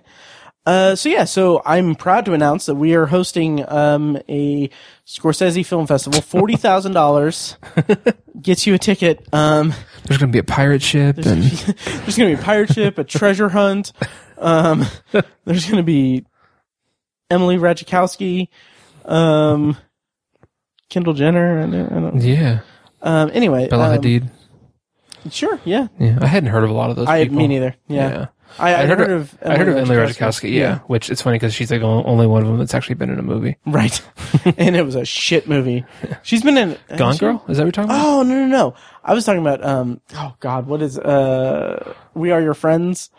Oh, I didn't see that one. Yeah, I, I, I remember did. you telling me about yeah, that. Yeah, it was terrible. Um, Yeah, it's it's Zac Efron as an E D M D J, right? Yeah, I remember version of Eight Mile. Yeah, um, yeah. Anyway, uh, yeah, we actually reviewed it on the podcast, I think. Yeah, I remember you talking yeah. about it. Yeah. Anyway, um, so yeah, that's that does it for that. Yeah. Um. So yeah, uh, gun to your head, Netflix or Hulu? Netflix. Netflix. Okay, Netflix for me too. So Fyre. Yes. So watch Fyre the Gun. What? Gun to your head, Fyre. Oh God. Anyway, uh, that was dark. I'm dead now. Um, hell yeah. Uh, bang. Um, okay, so to wind down the episode, uh, the by the way, those were our reviews of the Netflix and Hulu documentaries. Hope you guys enjoyed it. You can stream them on Netflix and Hulu. Um, and I think to wind down, we're gonna do a potpourri section. Tiny, are we good on time? Yeah, let's do a quick one. Okay, yes. Quick potpourri. Okay, so I'll bring up one thing. You bring up one thing. Sure. Um, for first-time listeners, potpourri is a section of the podcast where we kind of wind things down, talk about whatever we want, things that we've seen lately, things that we're looking forward to, anything we want, as long as it smells good. It's potpourri. So, Tiny, what do you have for potpourri this week? Yes, I have a, uh, to stick with the theme, I have a documentary show that I recently got into on uh, Netflix. It's called Q B one, um, Behind the Lights or After the Lights. I can't remember what the, the subtitle is. Um, but it is a documentary series uh, that is produced by uh, Peter Berg. Mm-hmm. Uh, Beyond the Lights, Q B one Beyond the Lights. Uh, Peter Berg is a big, big fan of the high school footing balls, mm-hmm. um, as evidenced by Friday Night Lights, the film, mm-hmm. and the T V show that he produced. Mm-hmm. Um, so he likes high school football, and this show follows the three highest ranked uh, high school football quarterbacks in the country, and it follows them through like their last, their senior season of their high school football careers, um, and just. It follows them through the whole, their whole season, and it's like it's very. It demonstrates really well the pressure um, that these kids are under, which is kind of crazy. And I think it, um, you know, the, the core being a quarterback is often described as the most difficult position in sports. Oh, interesting! Most difficult position to play. Like any any sport you could ever play, the most difficult position you could ever play is a quarterback. Really? Yep, that's what they say. Holy, I, right. That blows my mind a little yeah. bit. The decision-making, the athleticism, all that stuff is really, you have to be a leader, like there's so mm. many. And I think this uh, this documentary depicts that pretty well. Interesting. Because um, these is like these are like seventeen, eighteen-year-old kids, and they are like kind of also sticking with the theme, have thousands of followers on Twitter and Instagram and all that stuff. And it's like they're interviewed on the radio and on television, Jeez. and it's like they're... You know, like uh, there's a kid who goes to a high school in uh, Las Vegas, uh, Bishop Gorman High School, mm-hmm. and they have won. They won like two or three national titles in a row, wow. which I forgot that's even a thing that you can win a national title. Um, they haven't lost a game in like three or four years, and they go to other states and beat the shit out of their best teams. And that's nuts. They're just re- ridiculously like their first three games of the year. They went to California, Texas. And one other state, they traveled there to play like their best team and beat the shit out of wow. them. Wow. Yeah, they're just ridiculously good. To um, go back to another episode, have they ever gone to Alaska to play a team? I don't think so. Okay. Don't think they have. Um, but it's weird. Las Vegas is random. Yeah. It's random oh, yeah. there. It's a Las Vegas high school. But mm-hmm. uh, so, yeah, their quarterback, Tate Martell, uh, ended up going to Ohio State. Um, he just transferred to Miami, though. Um, there's a whole thing there. I won't get into it. Okay. Um, and then, like, Uh, there's a guy in Harrisburg, Pennsylvania, uh, Tavon Bowers, I think is his name. He plays for Wake Forest now, which is funny because Wake Forest is not good at football. Uh. And he's like one of the best quarterbacks, high school quarterbacks in the country, and he goes to Wake Forest. It was just a weird choice. Hmm. Um, and then who was, oh, the third kid is uh, Jake Fromm. He's uh, from Warner Robins, Georgia. He oh. currently plays for Georgia University and was this close to making the playoff this year wow. as a sophomore um, huh. in college. He's a he's a really good quarterback. Jesus. Yeah, he's he's good. Jake Fromm. So, wow. and he's the most likable of the three, I think. Okay. So, but it's it's really interesting because like uh, the kid from Las Vegas is a fucking shithead. Like he's I was just, just gonna ask. He's a dick. I can't, like he huh. they they they traveled to Texas to play like one of the best teams in Texas, mm-hmm. and he they hate him in Texas because he originally committed to Texas A and M. Okay. But then he pulled out and decided to go to Ohio State instead, and so they hated him for that reason. And like he just he loves to be on social media. and they were like talking shit about how much they hate him and everything. And like during the game, he had his aunt or something get on his Twitter and like talk shit about Texas, the whole state wow. of Texas. And like they won the game, and after the game, he like shared a picture on social media of him superimposing the state of Nevada over Texas. Okay. I was like, I fucking hate this I'll kid. be honest.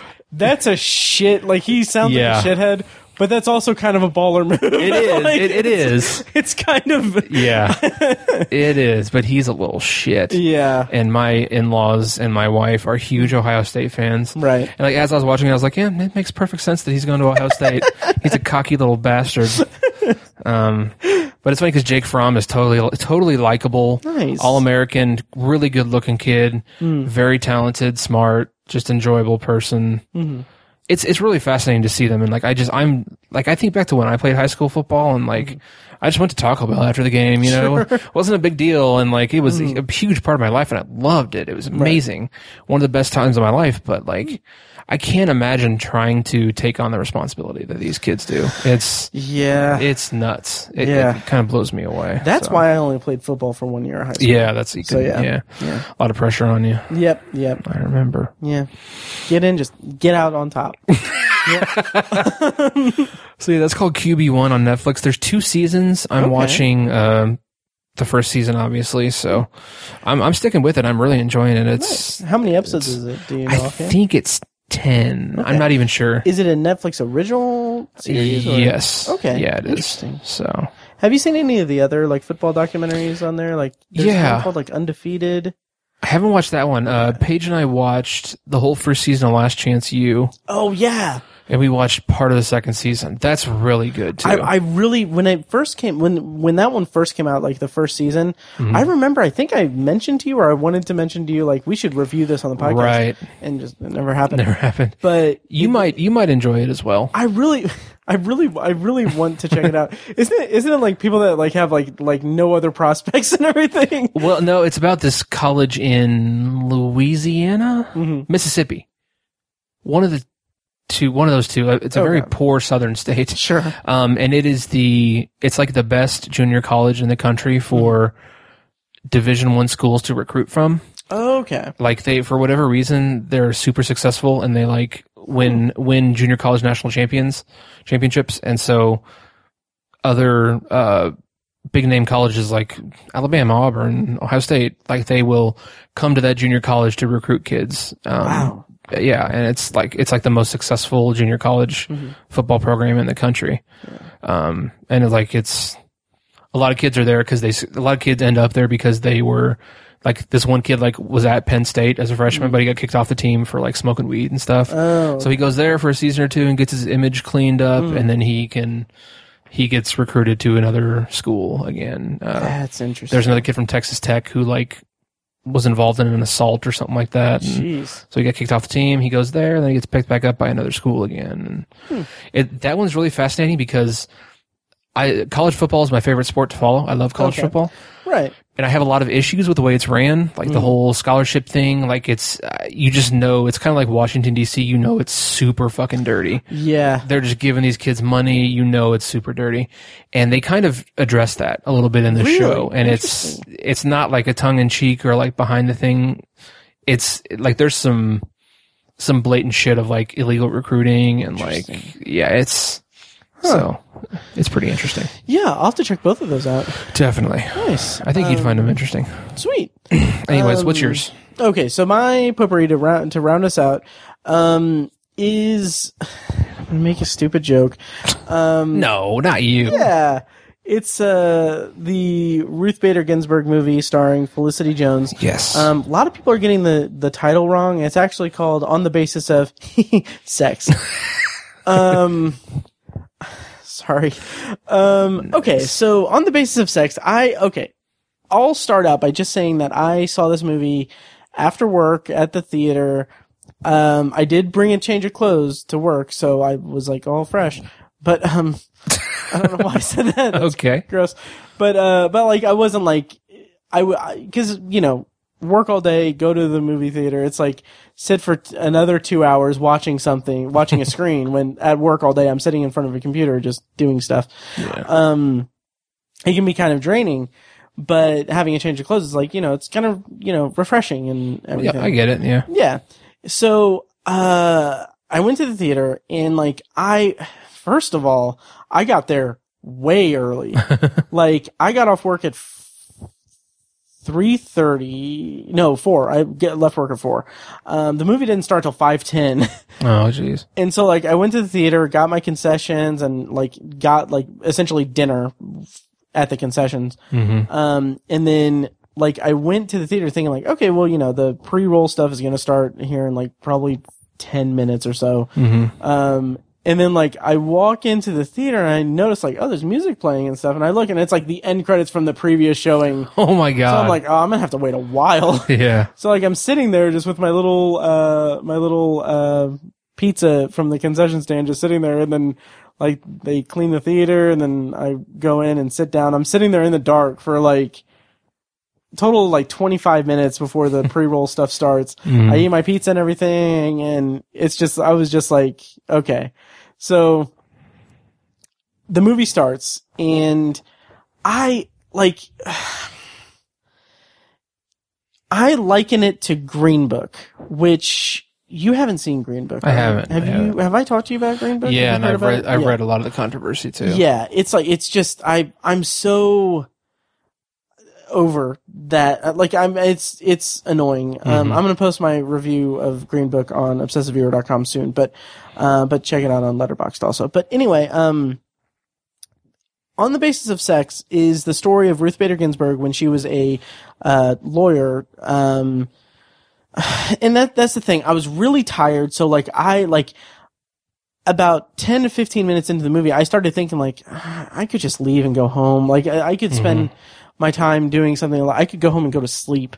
Um, cause I was just really tired and drained, especially cause this was the, this was Tuesday after I had Monday off for Martin Luther King Day and I took Friday off. So like, I was like four day weekend and then right back into work a full day and then go to see a movie. Like that was a terrible decision. Yeah. I know what you mean. Yeah. But even if I was at my, at my one hundred percent, I don't think I would have liked the movie. Okay. Um, and it's specifically because, um, On the Basis of Sex is a very um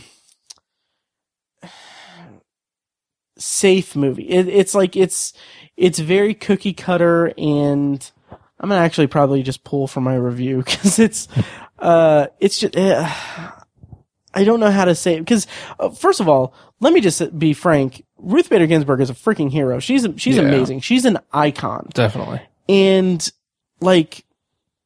But I think that I'm just really over this, this type of movie where it's pandering. It's like, it's a movie depicting something that is like, it's being depicted specifically for the audience that supports it. And like, it, like no, no one's going to go into On the Basis of Sex and think like, oh, that Ruth Bader Ginsburg is a terrible person.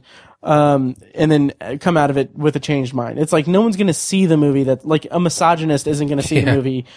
And, and suddenly we turn around. This movie is made for people who love and respect Ruth Bader Ginsburg and, and the ideals that she represents and everything. Mm-hmm. And it is playing so much into that hand that, um, like it, it's a, it, it's a celebration of her under the guise of a, of a, of a drama of her, of her first like big case and, and her first like, um, Th- this landmark case that she that she was involved in, and it spends so much time celebrating the idea of Ruth Bader Ginsburg that anytime there's any type of drama in the actual story, it feels so out of left field and out of place that it's just it doesn't mesh well at all. No, that sucks. Yeah, and it's just and it's the type of movie that that's made all the time. Like it's it's a Oscar bait. Um,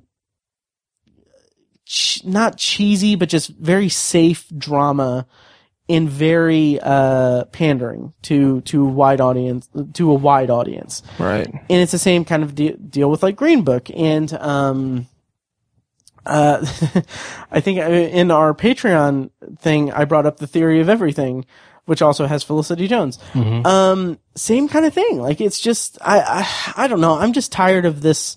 Like, in my review, I said, uh, Ruth Bader Ginsburg is an icon, and her accomplishments are staggering. On the Basis of Sex spends so much energy celebrating her as an as an icon that any drama depicted in this particular story feels out of place. Literally already said that. Um, R G B deserves a better movie that does a better, more honest job of depicting her rise. On the Basis of Sex isn't it.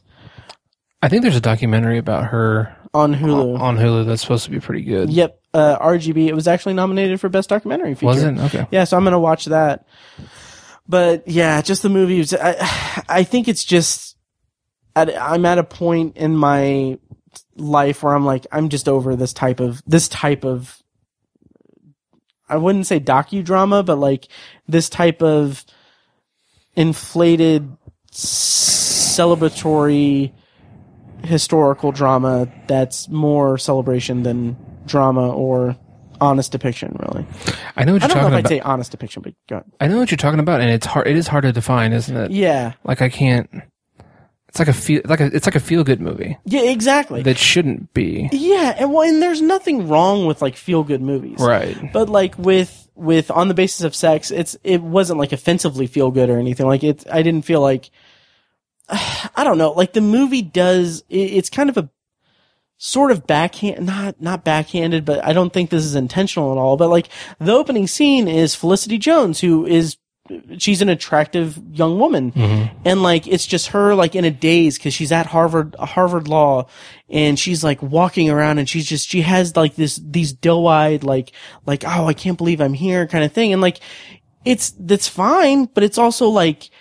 It's weird. It's kind of weird because like there's like Ruth Bader Ginsburg as a, as a subject, as a strong a strong woman uh, with with an incredible like story and everything. Mm-hmm. But the movie is depicting her as this like wide-eyed, you know, cute person. It's not like it's not like a sexualized thing, or it's not like right. It's not like a. Uh, Um, just physical kind of thing, but it's just like kind of a cliche, a, a cliche, and it's like yeah. It's pandering to a broad audience that's going to be like, oh, look at that, but when it should be like, you know, hey, this is you know someone who is you know worthy of, uh, you a know, living legend, yeah, and it's just I don't know, hmm.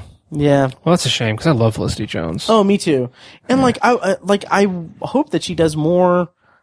Stuff like I mean, yeah. Theory of Everything, uh, and she was good in On the Basis of Sex, or I'm sorry, On the Basis of Sex. Um, but like that, and like The Theory of Everything, and Rogue One, she was great in. But mm-hmm. I don't know, uh, and she was also good in. Uh, oh no, was she in? No, I don't.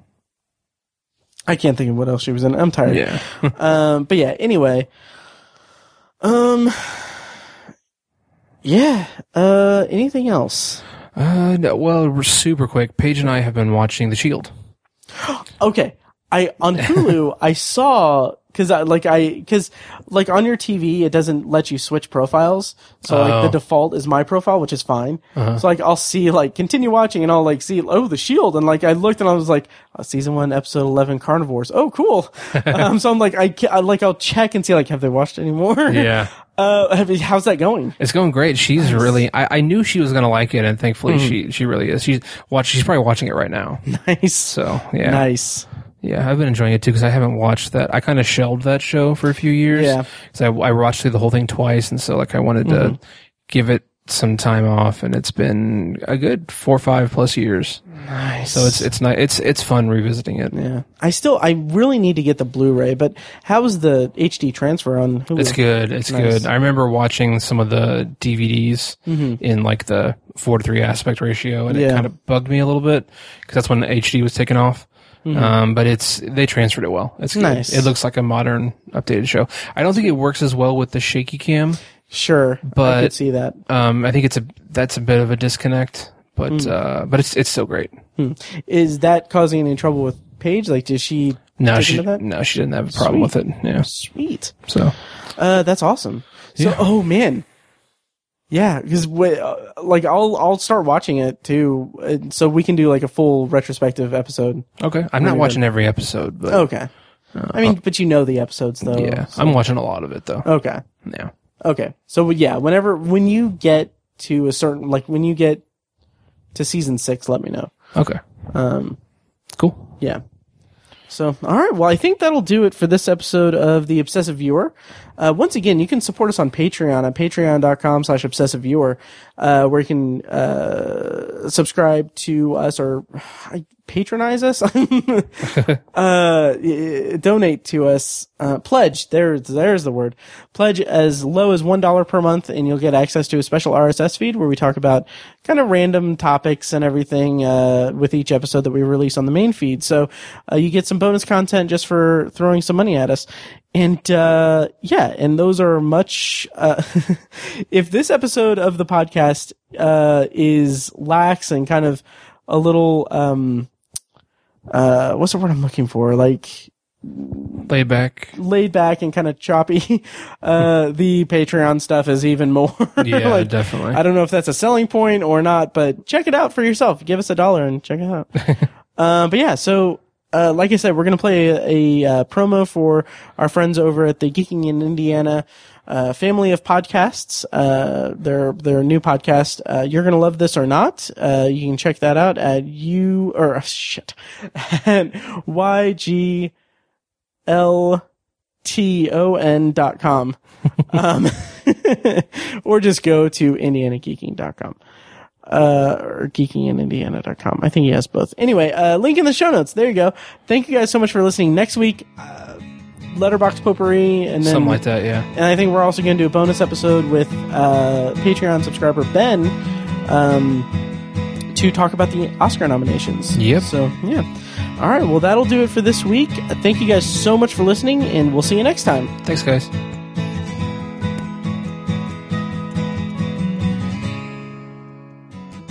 And now, here's a short clip from our Patreon-exclusive R S S feed. To hear the full clip and more exclusive Patreon content, go to patreon.com slash obsessiveviewer and become a patron at the minimum rate of one dollar per month. Thank you, and enjoy.